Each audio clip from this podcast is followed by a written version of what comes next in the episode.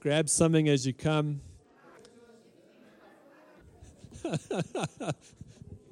That's the perfect baby. You don't have to have the nine months of pregnancy. Eh? They're already drinking from the bottle. It's like easy. oh.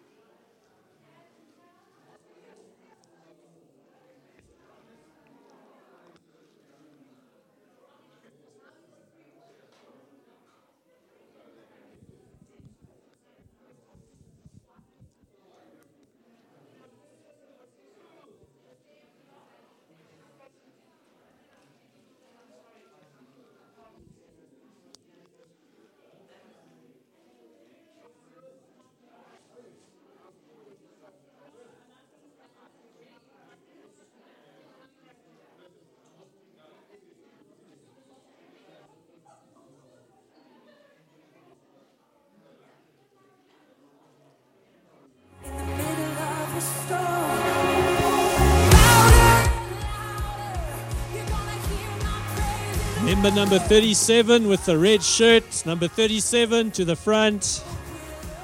I mean, Vasen.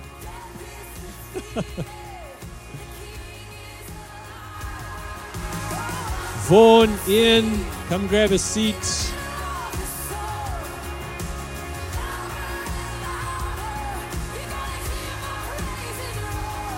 Cheryl, Marta,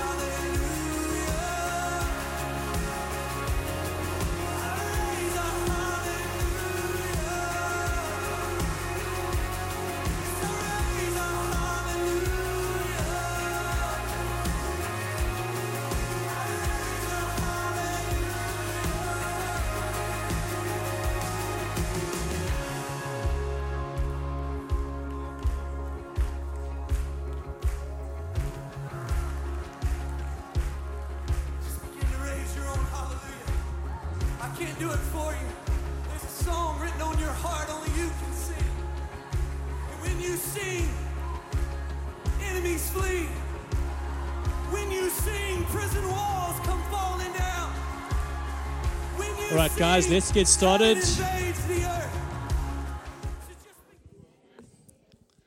There's a whole lot of family going on. That's great, eh? It's fantastic to see. Hey? Oh, Michael, your wife is instructing you. yes, I've asked Bianca to record, so that's great. So, welcome everybody uh, to all our leaders and potential leaders. And even if you just joined because you wanted to, that's totally cool. We need many, many more people to catch Jesus' heart for his bride, his people, uh, and the kingdom. And so um, you're welcome this morning. Just a couple of really short admin things before I hand over to Ed and Heidi. Just in terms of dates, so, what we've tried to do this year with our church calendar is just trim down the number of events that happen in the last four or five months because it's the end of the year, it's crazy, kids have got exams, etc., etc. And so you'll notice there's, there's fewer things happening the end of the year, but because the big ones we want everyone to get to. Does that make sense? So there is theology, but that's on a Sunday. There is the odd outreach on a Saturday. There is some gather the girls events. But just in terms of church wide events, there are two big ones for the rest of the year. The first one, please take a note the NCMI Equip. 4th to the 6th of October. We're going to close down life groups that week to make sure we can all get at least to the evening sessions. And if you can take leave to get to the day sessions, it's an incredible investment in your faith as God is calling you. So, 4 to 6 October, it's the equip. And then on the 3rd of December, we're going to do something a bit different. Normally, we've done a carols evening, like a Friday night or a Sunday night, but it's a lot of extra work for the band they spend months prepping for carols to do another whole event right at the end of the year. So we're taking a step of faith and we're going to do a Sunday morning carols slash production. And we have no idea what that looks like yet. Lorraine, I can see you smiling. It won't look like that. I don't know what it's going to look like. But what we're trusting for is not just to celebrate the Christmas and the end of the year, but we want it to be an outreach we can invite people to to see people saved. So please keep that date, Sunday morning, the 3rd of December, um, in your diaries, and we'll announce them as we go along. Cool. And that's it for me. Let's ready our hearts for Ed and Heidi. Father, we thank you that you have spoken, and we are anticipating and looking forward to eagerly more of your heart and your mind. In Jesus' name, amen. Ed. As long as you want two or three hours, but not less than, I'm joking, but 45 minutes to an hour. Hello, everybody. Can I? S- yeah, it's 10 to what? Ten to Oh, okay, cool. Should we pray?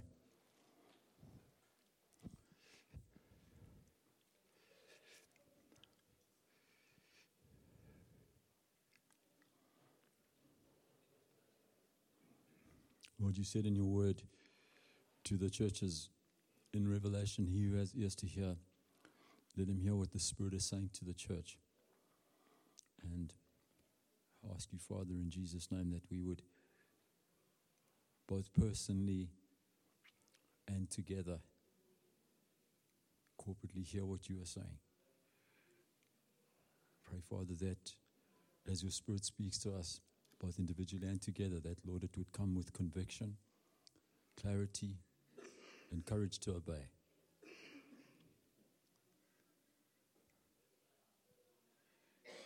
Really, Father, I'm looking for that which comes from you, that which is of your Spirit, that which glorifies our Lord Jesus Christ.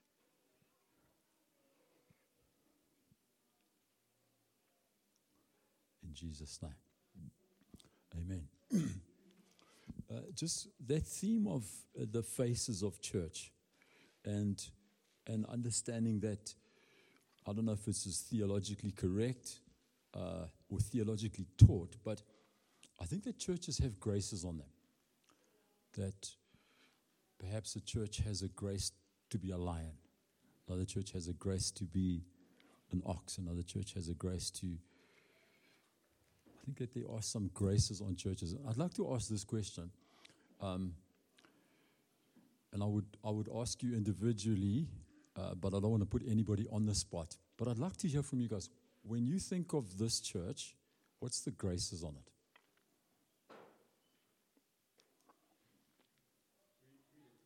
Sorry? Again, I'm going to hand you the mic, and uh, so probably nobody will answer another one. But can you just expound that a little bit? Let me, let me, put it to you like this. When at the end of last year, I asked, we were over, our holidays. I said, Lord, what is the grace over our site? Because I know that we need to we need to work on our weak muscles, and I know that we need to. We, we can't just lock up. Well, I'm a lion, so I just draw, and I don't ever have to be nice. okay, for want of a better word.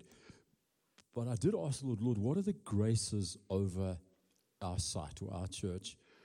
Um, because because as much as we need to give weak muscles attention, we need to give strong muscles attention.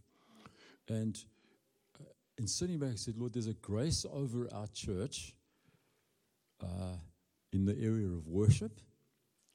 There's a grace over our church in the area of belonging. There's a grace over our church in the area of addictions. Not that people come and we impart addictions, but there's a grace in our church to, to see people set free from addiction. And it was really important to understand that because if there's a grace over our church to see people being set free, what, what kind of people are going to arrive? The guys in bondage. And that's quite a shock. Okay? Because there's a grace here to see people set free, but I don't want to see people arrive in bondage.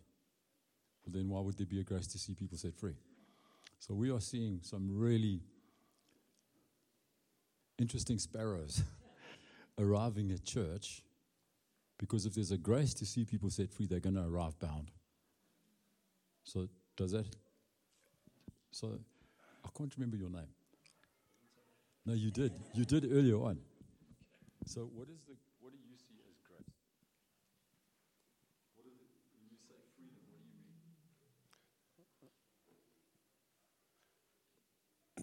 the, Um, I think it's know, coming from a background where you feel constrained at church.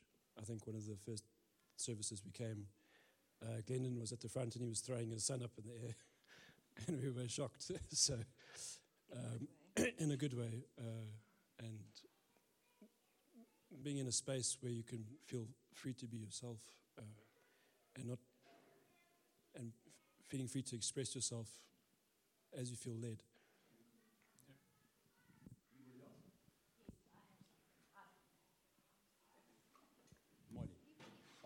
Sorry, what, what is your name? Hello, Sonia. I think there's a grace of giving to the to the needy because it's been a, a very big thing here in the location, and then to try and equip those people um, with care ministry and and and and also in giving not just always things but of each other. So a grace where ladies and men can feel freedom to just I think maybe even have a bit of healing time, hey? Yeah. Molly. Um, so I definitely think within the, the gathering time that we have here, worship I think is is phenomenal, um, and I think it's something that um, the team, their heart is worship. So when the, the heart is is right, we all get drawn closer. So that that to me, for me personally, I think um, is quite amazing. I think the other thing there's a there's a um, a starting of a prophetic movement um, within our gatherings, and then um, moving outside of the walls of this building, I think an outreach and a heart for the lost, um, very much so. Um, and yeah, what I, what I want to touch on, what Tanya said also is um, um, a heart for the, the hurting, not only the lost, but the hurting as well.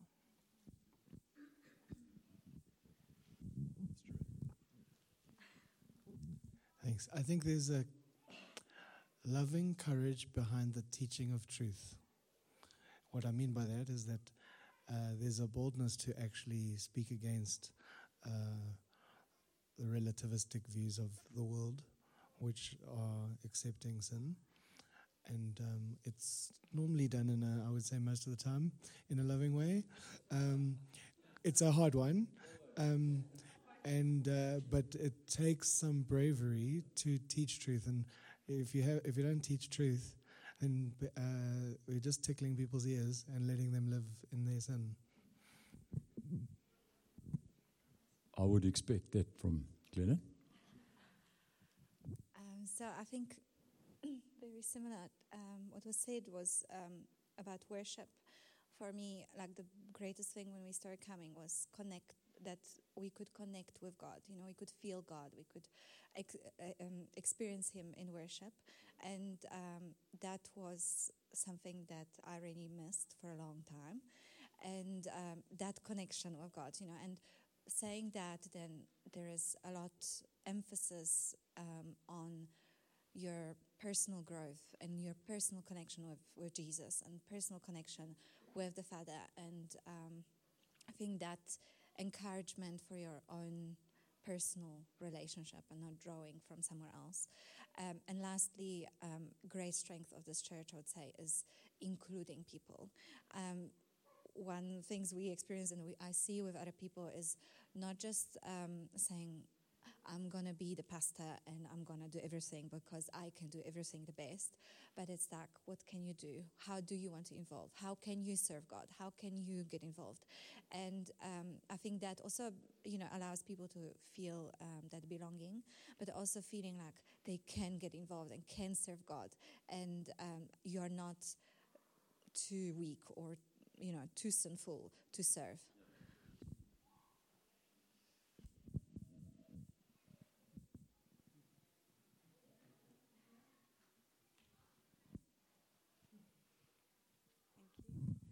Um, so I would say accepting.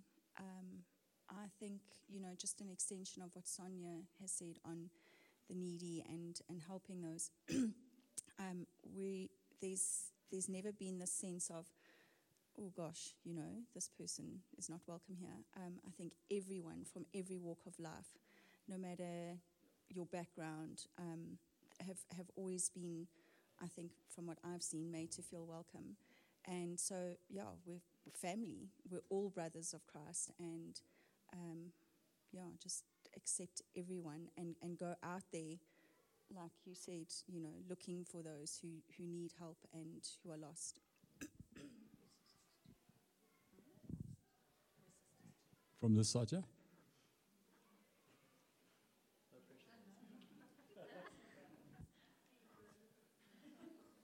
What's the grace? Yeah. Well, I, I kind of just Heather covered that in terms of acceptance. Uh, I think there's definitely a grace in terms of acceptance and uh, also just kind of propelling people into uh, what we feel God's called them to. So, um, yeah, and family. Anybody else? Um, I'd like to touch on two things. Um, this is not a preacher, eh? this is just thoughts. Okay, so I don't have to. Um, I'd like to touch on two different thoughts. The one is the word gather. I'll get to that in a moment. And the other one is impetus versus momentum. Would anybody like to?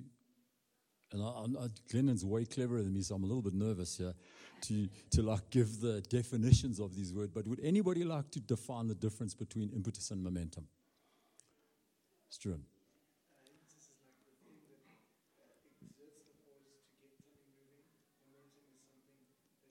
Okay, this needs a microphone. Now I can see this is. like cause and effect. So impetus is like what initiates something moving and gaining momentum. Momentum, even if the force stops, can still move based on the energy that's still within the object.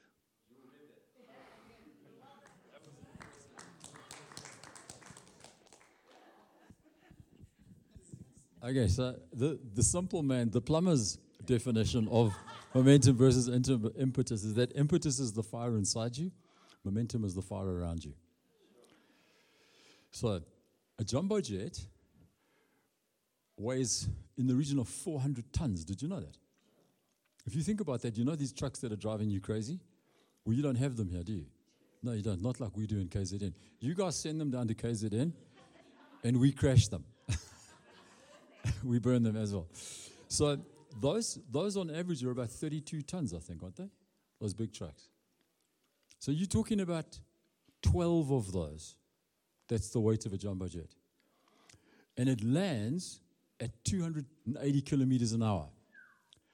Do you know that if a jumbo jet lands and it doesn't apply reverse thrust and it doesn't apply brakes, there's not a runway in the world long enough for it to stop. Did you know that? It will just, if you don't put reverse thrust and you don't apply brakes, not a runway in the world long enough. Do you know? But you know all you have to do to get it to stop? Nothing. Because what's it running on when it lands? Momentum. If you look at a jumbo jet when it lands and you look at one taking off, you can't tell which one's landing and which one's taking off because they both look exactly the same. The difference is the one can take off and the one can't. You cannot take off on momentum. Okay. You can go for a heck of a long way on momentum, and you can look the same. And it, there's no runway on the world long enough to stop you. But the one thing you cannot do under momentum is take off. Taking off requires impetus.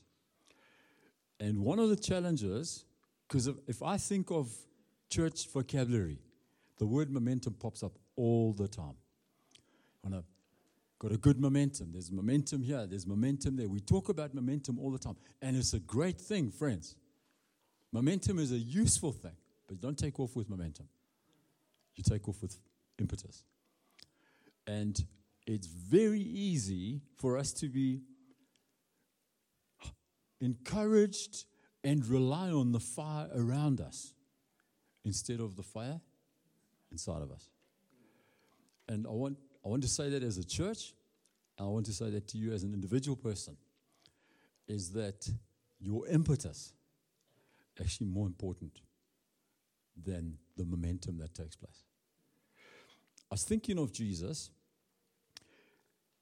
Jesus is 12 years old in Luke chapter 2 when he gets lost by his parents. Do you remember that? What was his answer to them when they found him? Yeah. He's, t- he's 12 years old, guys.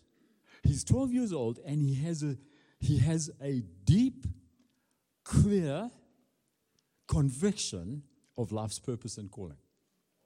At 12 years old, he's able to say, I know what my life is about. That's impetus. Okay? Then, the, and by the way, those are the first words of Jesus recorded in the scriptures. Why were you looking anywhere else? Didn't you not need to be about my father's business? Then we come to Luke chapter 3, verse 21, where, well, let me read from in, in what happens in Luke. The first, when all the people were being baptized, Jesus was baptized, um, and it says, The Holy Spirit descended on him in bodily form like a dove. That's Luke chapter 3, verse 22. Luke chapter 4, verse 1. Jesus, full of the Spirit, left the Jordan and was led by the Spirit into the wilderness. In chapter 4, verse 14, it says, Jesus returned to Galilee in the power of the Spirit and was led by the Spirit into the desert, verse 14. And then in verse, verse 18, it says, The Spirit of the Lord is upon me because he has anointed me to preach good news to the poor. This is, just look at the progression in Jesus. He's a little boy of 12 and there is this fire inside of him. He comes out of the waters of baptism. He's baptized in the Spirit. He's led by the Spirit. He's empowered by the Spirit. He returns in the fullness of the Spirit. He talks about the anointing. The Spirit of the Lord is on me. That's impetus, friends. And for you as an individual, for me as an individual, I, I have to, have to maintain my impetus. And my impetus is maintained in worship, in the ingesting of God's word in its many, many ways, my devotional life, my being filled with the Spirit. I, I want to say this as leaders that Paul boasts about his speaking in tongues. He says, I speak in tongues more than all of you. And we don't have a huge emphasis in the, in the church of 2023 on seeing people baptized in the Holy Spirit and talking in tongues. I just want to say that if God sees fit to give us a gift and we don't see the need for the gift, we're either flippant arrogant or very stupid. One of the two. If God says, Here is a gift, and I think I don't need it, that's arrogant. Or just really stupid. And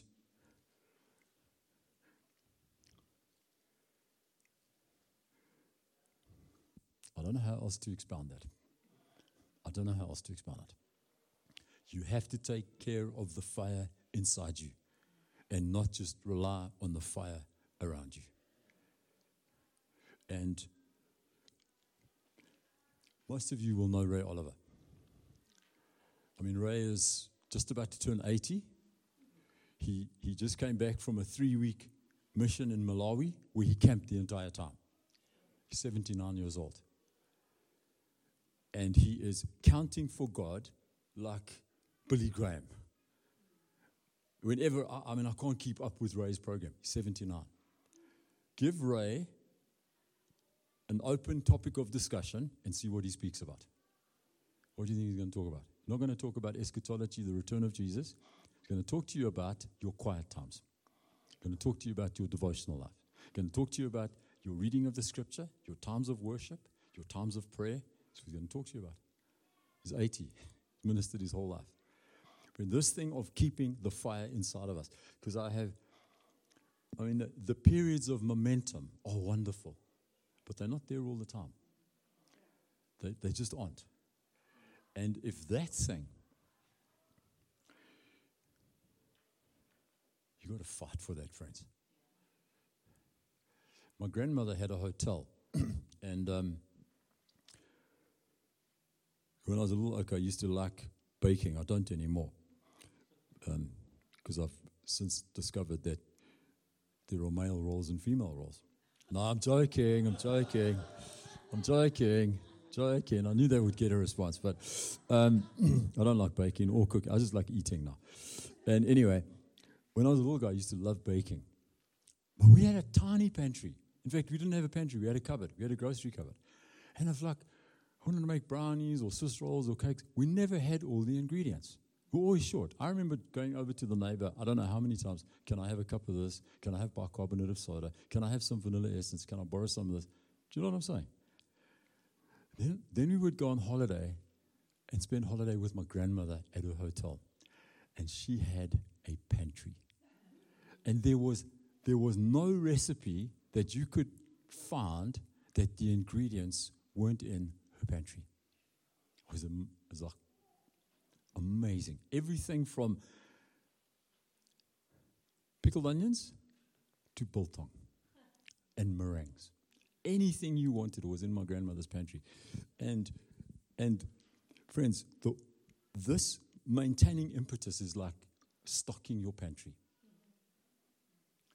When your pantry is stocked, you can be given any recipe at any time, and the ingredients are there. Does that make sense? See, it's lovely when somebody gives a prophetic word and it's just for you. Don't you love that?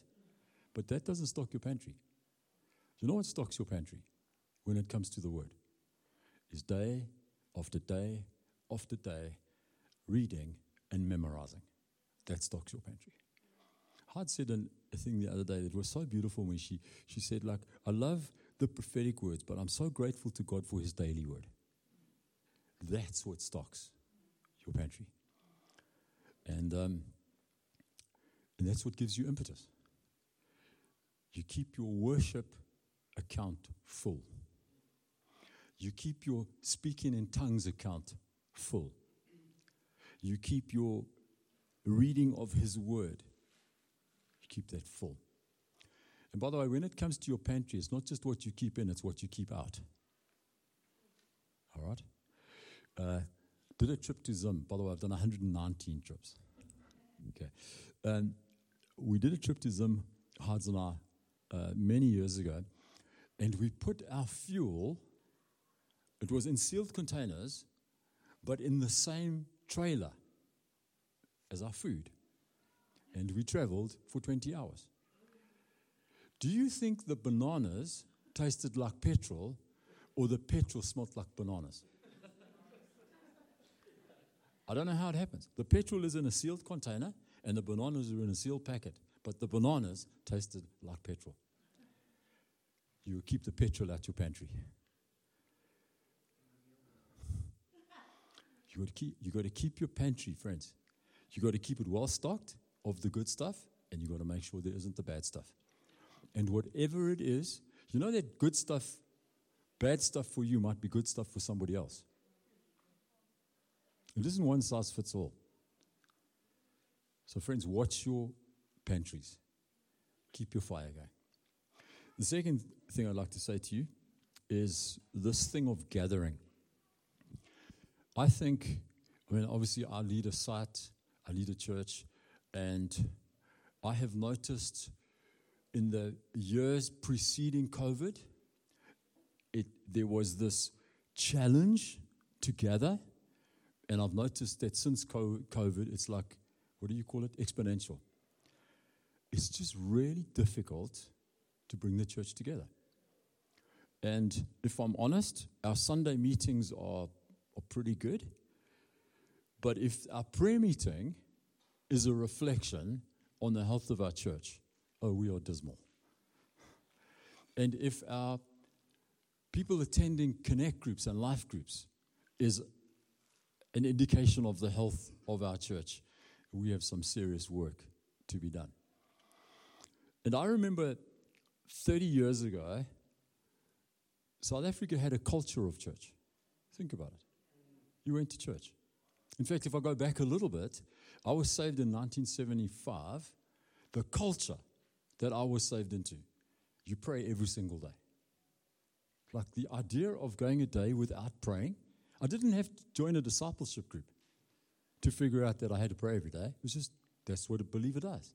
You get born again, you get baptized in water, you get baptized in the Holy Spirit, you speak in tongues.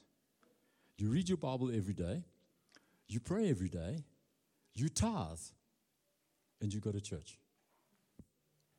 Wasn't a revelation. Wasn't like some absurd bar to reach. That's what you do. I brush my teeth every day. Why would you not? I read my Bible every day. These days, you talk to people about reading their Bible every day, praying every day, going to church and tithing. It's like you've asked them to do the most impossible thing on the planet. How's it possible? 40 years ago, that was the norm. So we are fighting something that we're fighting a culture, friends, where church and and the expressions of church and what I was talking about this morning about the body and belonging together is, is honestly not the culture anymore. And, and so I'm looking at our leaders, I'm looking at our elders, and I'm looking at our leaders of worldview and saying, guys, how do we gather in 2023 and 2024? What, what, what, how do, it's a whole new emphasis required. How do we build connect groups? How do we build life groups? How do we build kids ministry in 2024, 2020, uh, in the years we're in? It seems to have got so difficult. And what, what required an announcement 15 years ago just doesn't work anymore. I have constantly guys in the church coming to me and saying, um, Ed, can we make an announcement? We need more helpers on the media. No, you can't. Why? It's not going to do anything. It's just not going to gather. Can we make an announcement? We need guys for kids ministry. No, you're just wasting microphone time because nobody's going to join. It's, it's, I think we have to come back to Jesus. Jesus chose 12, went after 12, knew their names. And this blanket approach to gathering just doesn't work anymore. And I, I feel like, I, I, I mean, I don't know that I've ever preached at a leaders' meeting and just mentioned the word gathering, but I feel like I, I, I, I want to, hopefully by the Spirit of God, kind of like put a stamp on this church and impress on you the need to gather, the need to fetch, the need to one on one fetch. I'll be at your house. I'll fetch you for prayer meeting. Not just a WhatsApp group call, hey, there's prayer meeting on Sunday. I will fetch you for prayer meeting. I will fetch you for Connect Group. And somehow change this culture Does that make sense, guys? So, forgive me, Terry and Lance, forgive me, Glennon and Candice, but you will have heard me preach on Zechariah 11, verse 7, many, many times. Okay. Or not preach on it, but mention it. So, I think that as leaders, over your journey, let's say you've been a leader for 40 years in the church, there will be scriptures that God used, that He spoke to you, that shaped your understanding of leadership and they'll be different to somebody else. And and and and they kind of like there's all this generic teaching about leadership, but you'll know God said that to me, and it's become the hallmark, the, the characteristic of my leadership. And for me, Zechariah 11 verse 7, uh, it was like God spoke that verse to me 40 years ago. This thing, Ed, will be a hallmark of what it means for you to lead.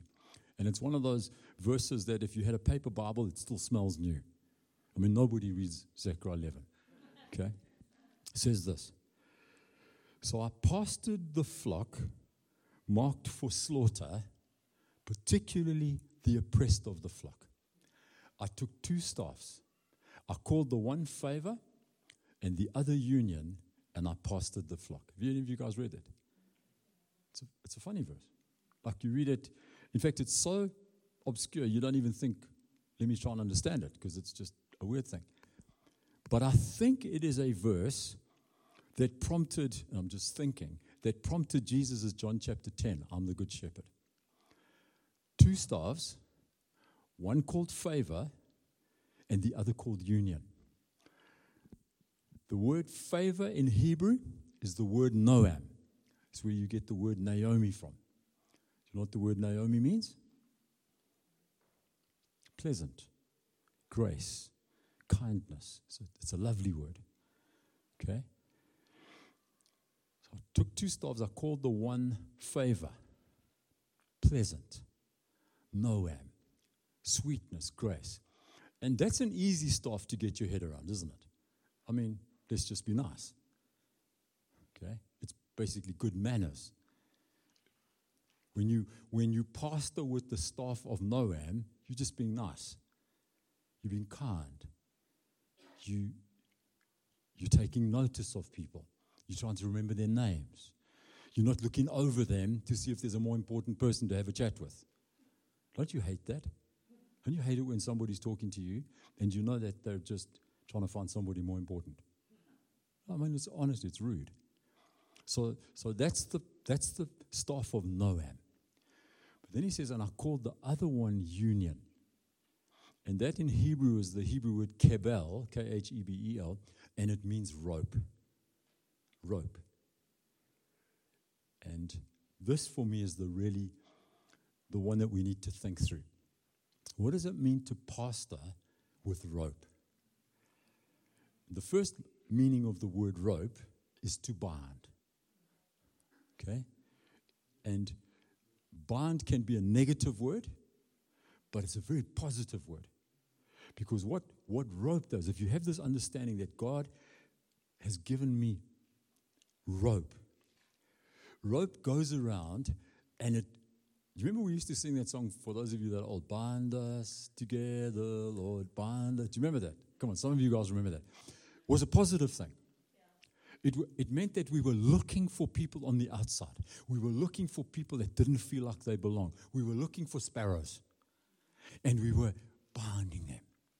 And in that sense, binding is not restrictive, it's inclusive.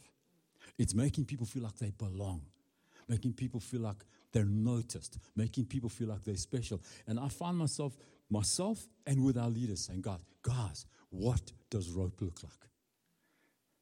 Because a WhatsApp group is no longer rope. A, a pulpit announcement is no longer rope. Doesn't work anymore, friends. What do I need to do that gathers people? And in my mind, in 2023, it's requiring a lot more intention. It has to be a lot more personal. It has to be a lot more dogged. Do you know what I mean by dogged? You go after people. You know when somebody's dogged, they, they, just, they just go after it. So I want to leave that thought with you, Lord. Lord, in my sphere, in, in, in binding, in gathering, in holding, in including, what does it look like? And who are the people that you want me to gather? Friends, that's a really important thing. See, Jesus in John chapter 17, when he prays his priestly prayer, he makes two claims. Just two. He says, I have revealed you to those you gave me, and I haven't lost any. That's quite a claim. And when he says, I haven't lost any, he's not referring to humanity, he's referring to 12. Saying, Lord, you gave me 12. I revealed you to those 12, and I haven't lost any of those 12. And so in our gathering, I'm trying to gather, I lead a church, I'm trying to gather the whole time, but I have to say, Lord, whom are the 12 that I'm answering for? Because I don't want to lose any of those. And it requires constant communication. It requires constant phone calls. It requires constant coffees. Lainey said a really interesting thing to me many, many years ago. When we were leading LRC, uh, when we had first taken over, Heids and I started phoning and visiting all the visitors. And it was great because you know what we found? One, they were happy to have us in their home, so we were leading the church. If we phoned new time visitors and said they'd heard us, they'd seen me preach on the Sunday, and I phoned them up on Wednesday and said, Hey, can we come and visit you? What do you think they said? Absolutely. Would you like to come for dinner? And then if we asked them to join or join our Connect group, what do you think they said? Absolutely. You know what Lainey said to me? She said, Ed, when you visit, it makes it, it makes it impossible for me to visit. I don't know if you remember that. Because it's like they now, and let's just be honest, everybody wants to relate to who in the church? The main guy. They want to relate to the pastor. So if he's doing all of that sort of stuff, the elders are coming along, I don't want the elder. Forgive me for saying this, friends, but it's human nature. I don't want the elder. I, I, I phone, I phone Glendon. Glendon, answers, Glendon, Glendon answers my phone. I don't have to phone. Does it make sense, friends? And so it's, it's really important in your saying, Lord, I'm gathering, who you gather. Yes, I pastor the whole church. Yes, the, the whole church, we have access to the whole church, but, but those people, Lord, I'm going after those guys. Does that make sense? Yes, Stuart. Yeah. I'm trained in facilitation, and one of the things you want, if you want to receive a learning outcome, you have your own crib notes, and if the conversation isn't going that way, you will refer to your note to provoke the learning outcome. So, in applying this to like a human relationship, the first couple of engagements trying to catch this chicken who's gotten out of the coop, you're going to obviously not directly. Where did you go to school? The long story. Let me finish my story. so, you, you, you're running after this chicken, and obviously you don't want the chicken to think that you're trying to catch it. And, um, but how, at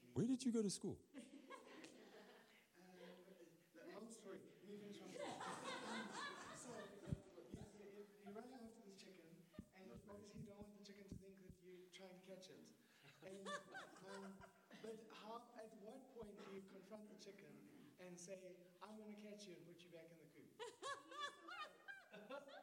you know, you've been using the rope, you put it back in the coop, and it escapes. It keeps on escaping.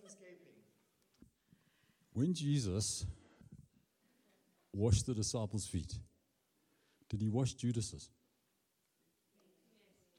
Do you think Judas, Jesus knew that Judas was going to betray him at that point? The fact that Jesus washed his feet tells me that Jesus never gave up on him. And I think, I just think, do you remember, do you remember when the, the, the Jesus told the parable? He said, A man planted a tree, it didn't bear fruit. He said to his servant, Chop it down. Servant said, No, no, no. Let me water it and fertilize it. And if it doesn't bear fruit this year or next year, if by the third year of me looking after it, it hasn't, we'll chop it down. So I think some guys will be different. You ask another guy, he'll tell you a different thing. But I think we err on the side of always believing and always hoping. These three remain faith, hope, and love. These is love. I think we err on the side of not giving up. Because I tell you what I've seen. I've seen some guys who you think are not going to make it. And then some, suddenly, for whatever reason, I don't know what changes, the breakthrough comes. And you're just so glad you didn't give up. Does that help you with your chicken coop story?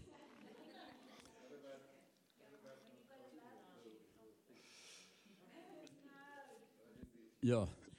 um, I think when Jesus spoke about casting his pearl before the swi- casting pearl before the swine, I think it was. I think Jesus was trying to provoke something. Do you remember when the Samaritan woman uh, came and said, uh, um, "Heal my daughter"? I think she was demon possessed, and Jesus said, "It's not right to take the food, the children's food, and give it." He was provoking something. He wanted to see the depth of her faith. And she said, Yeah, but even the dogs eat the crumbs. And Jesus said to her, commended her for her faith. I think that in the context of casting pearl before swine, uh, I think Jesus is provoking something in us, not making it our approach to people. Does that make sense? Because this is a tricky one. So, um, I think at some stage, would you recommend that one changes your approach to say, okay, I want to be more direct, but obviously with love. Like, I've been trying to do this. I would like you to benefit from the community. I think it will be helpful to you. Do you be real with the person that seems to be completely vague to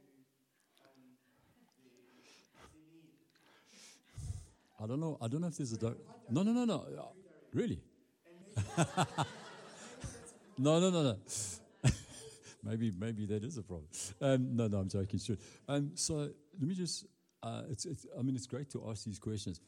We've had a um, a couple that have been on the back foot uh, for a long time in the church, and suddenly they started firing, maybe three or four months ago. And they were part of a pastoral team. So what we have is we have uh, four elders, and they each look after a bunch of leaders, and hopefully those leaders look after a whole bunch of sheep. But anyway, the, these guys haven't fired, and suddenly they started firing, and they were part of a pastoral team. But the guy leading their pastoral team just doesn't. Not, nothing wrong with them, and nothing wrong with them. It just doesn't work. We changed their pastoral team, and suddenly a different person is able to bring out different stuff. And maybe that is what's required sometimes. When you say, I've, I've worked and I've worked and I just can't, rather than write them off, is maybe somebody else will be able to bring them through. So in this instance, I actually went to the guy leading the pastoral team and said, Do you mind if I pick these guys up? Because I feel like I connect with them and you seem to be banging your head. No criticism against you. Nobody's done anything wrong. It just works differently with different people. Does that make sense? Yeah. So that's why I say with this thing of rope, it's very intentional. It's people used to say say to me, Ed, you're a very relational guy. Um, I don't put much faith in relational people. I put faith in intentional people. I would rather deal with, I would rather a guy pastor the church that is not relational naturally, but very intentional, than a guy pastor church who's very relational, but not intentional. Because pastoring is a, is a it, it, it, you don't leave pastoring of the church up to people's personalities. Does that make sense? Uh, Jeremiah 33, verse 13 says this Sheep will again pass under the hands of the ones who count them. How does a shepherd know that sheep are missing? He doesn't feel it. Oh, I feel a few sheep are missing. He knows sheep are missing because he counts them. It's very intentional. Does that make sense? So I really, I think that this, Lord, what does my rope look like? That's the question I'm wanting to leave with you guys. Is Lord, what does my rope look like? And and how, how do I use it? And who do I gather? Bearing in mind that we gather the whole church, but Lord, there are some that I'm going to give an account for. Does that makes sense? The other th- so, so this word kebel, it's used in two different instances in Scripture. One, it's used in the sense of binding together, but it's also used in the sense of marking out.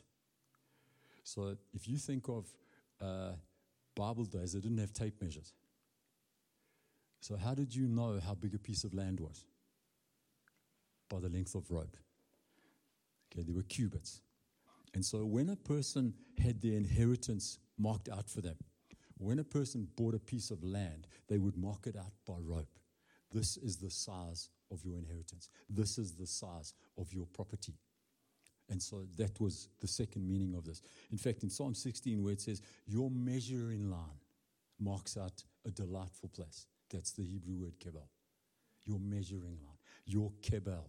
And so, as leaders, we are using rope to gather, which is a relational word, but then we're also using rope to help people find their inheritance, which is a functional word. And so, we are always looking at guys and, and, and asking this question where do you fit?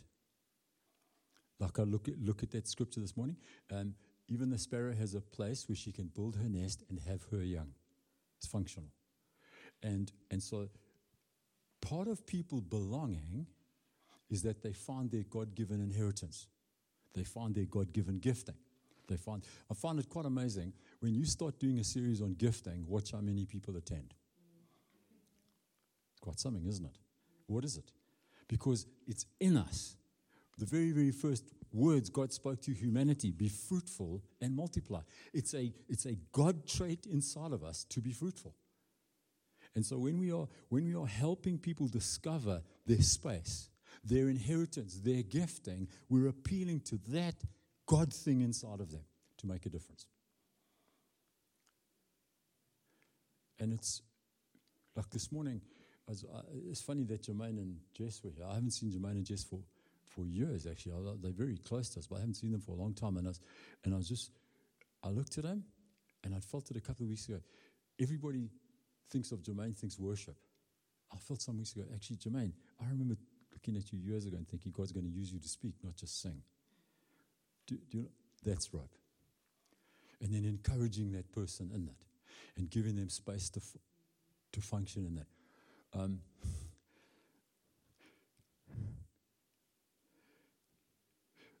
Heidi found it much easier to cook than to teach our girls to cook. Sorry, let me not be gender, whatever here. Heidi found it much easier to do the cooking than teach our children to cook. Why? It's just easier. It takes time to teach your kids to cook. So let me just cook. You go and watch TV and I'll cook. But that doesn't help them. But it's easier and it's quicker.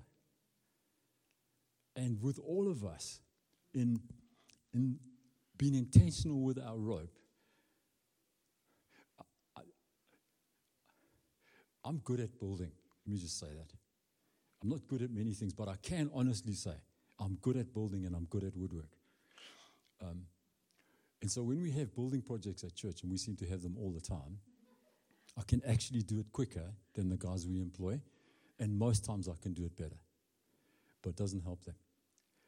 And one of our, our guys that I'm part of our building team came to Heids this week and said, I'm so enjoying working with Ed because I'm learning carpentry. And I'm learning skills that I didn't have. But it's actually easier for me to grab. I can do it way quicker. And then I don't have to explain it because explaining it is like so time consuming, isn't it? You hold the screwdriver like this. How? Oh, come on, just give me the screwdriver. and um, so, beautiful scripture that. This to contemplate rope. What does rope look like relationally? How do I gather, guys? Um, interesting. Uh, Grant was uh, sharing the other day. Grant who leads our our churches. Um, do you know there's over the years there have been these many different sort of uh, lenses of leadership. A while back it was, let's look at prophets, priests, and kings. Remember that? And, and then there is the strength finders, and they, they, they seem to be fads in terms of, of leaders. Yeah. And uh, recently, he mentioned to me that he had read an article and uh, where they listed leadership strengths, and I can't remember what the other ones were, but one of them was warmth warmth. So guy, and it wasn't in the Christian, it wasn't in a, in a Christian circle, it was business. God says, when I choose people, I look for this, I look for this.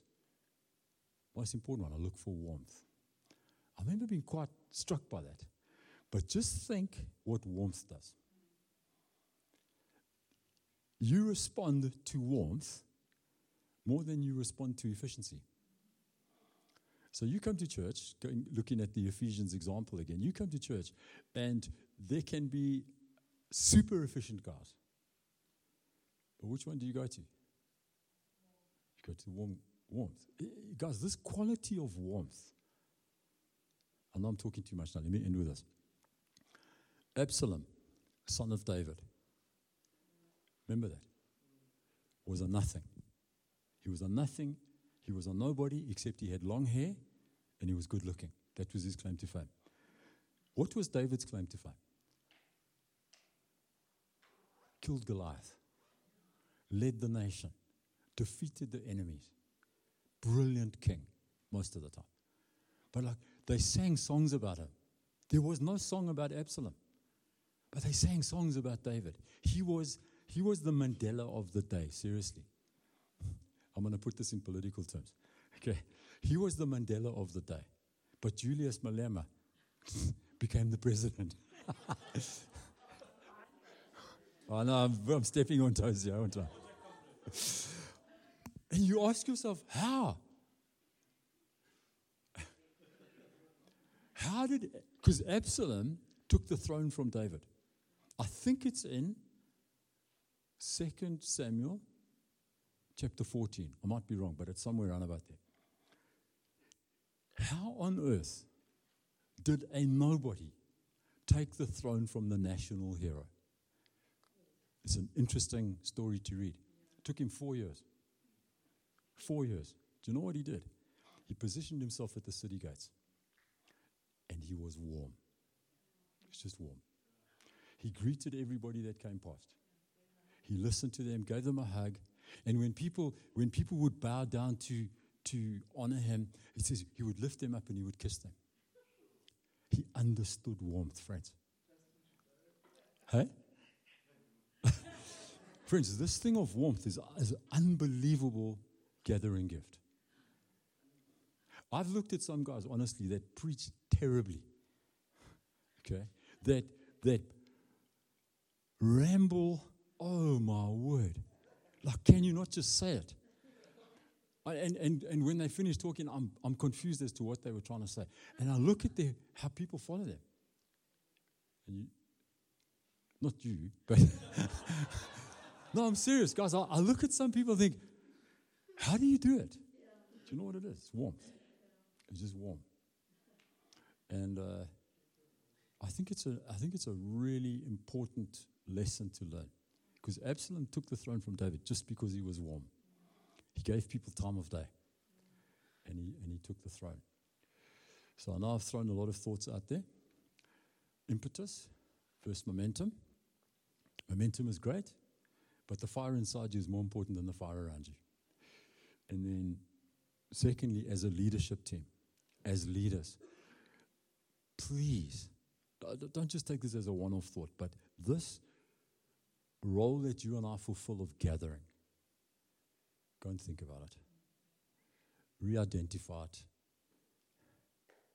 reinvent it. Because gathering for us as a church in 2023 requires reinventing. We have to reinvent. Contemplate this thing of, go and read Zechariah 11, verse 7. What does it mean to have a staff that means kindness? Grace. What, is, what does the staff of grace look like? And then contemplate this. What does the staff of rope look like? How do I gather? Who do I gather? How do I help them find out what it is that God wants them to do? What, how do I help them find out what God has prepared for them? Okay. Thank you, Brie. Isn't that amazing? Ed started off speaking about impetus, the fire inside us. He doesn't know that we spent the last two weeks looking at how we spend time with God and praying and reading the Bible and being filled with the Spirit. So it's amazing how God is just confirming, hey? Incredible. Sure, lots to chew on. Uh, thank you, guys. Um, Vasen is giving lessons in warmth. I'm giving lessons in efficiency. it's funny when I come to church, everyone goes to us. So, uh, yeah, it's, it's a real challenge for us who are human doers and not human beings. And it's a great. yeah. You're welcome to say something. Guys, um, think about the rope, right? And as leaders, just the challenge is that who are you roping in, right? I look around, we've got 30 people in here, I think, right? If you take one person in this church, that doubles our numbers. Yeah? So we average 60 to 70 people at church on a Sunday. Who's the one person that you have outside of this room? Because all these guys are cool, right? outside of this room, who's the one person that I can challenge you to say you've roped in to your circle? Because then what uh, Struan's talking about, when the one leaves the, was it coop? Yeah, you should be able to be safe to say, hey, Vim, can you pick up on this person? Because that's what the team is doing, right? But I'm just saying, is like just the challenge for this week. The one or two people that you are roping in, and I promise you that the family that Ed spoke about this morning would be real. Yeah? Father, we are so grateful for these truths and these reminders. I pray, work them deep into our heart. Wouldn't just be an idea that's gone in a week, but something that is just placed in the fabric inside us. How much you love your bride, how much you care for her, how gracious you are, and how truthful. Father, give us creativity and skill and wisdom and discernment and insight to lead these people into the inheritance you've called them to have. In Jesus' name, amen.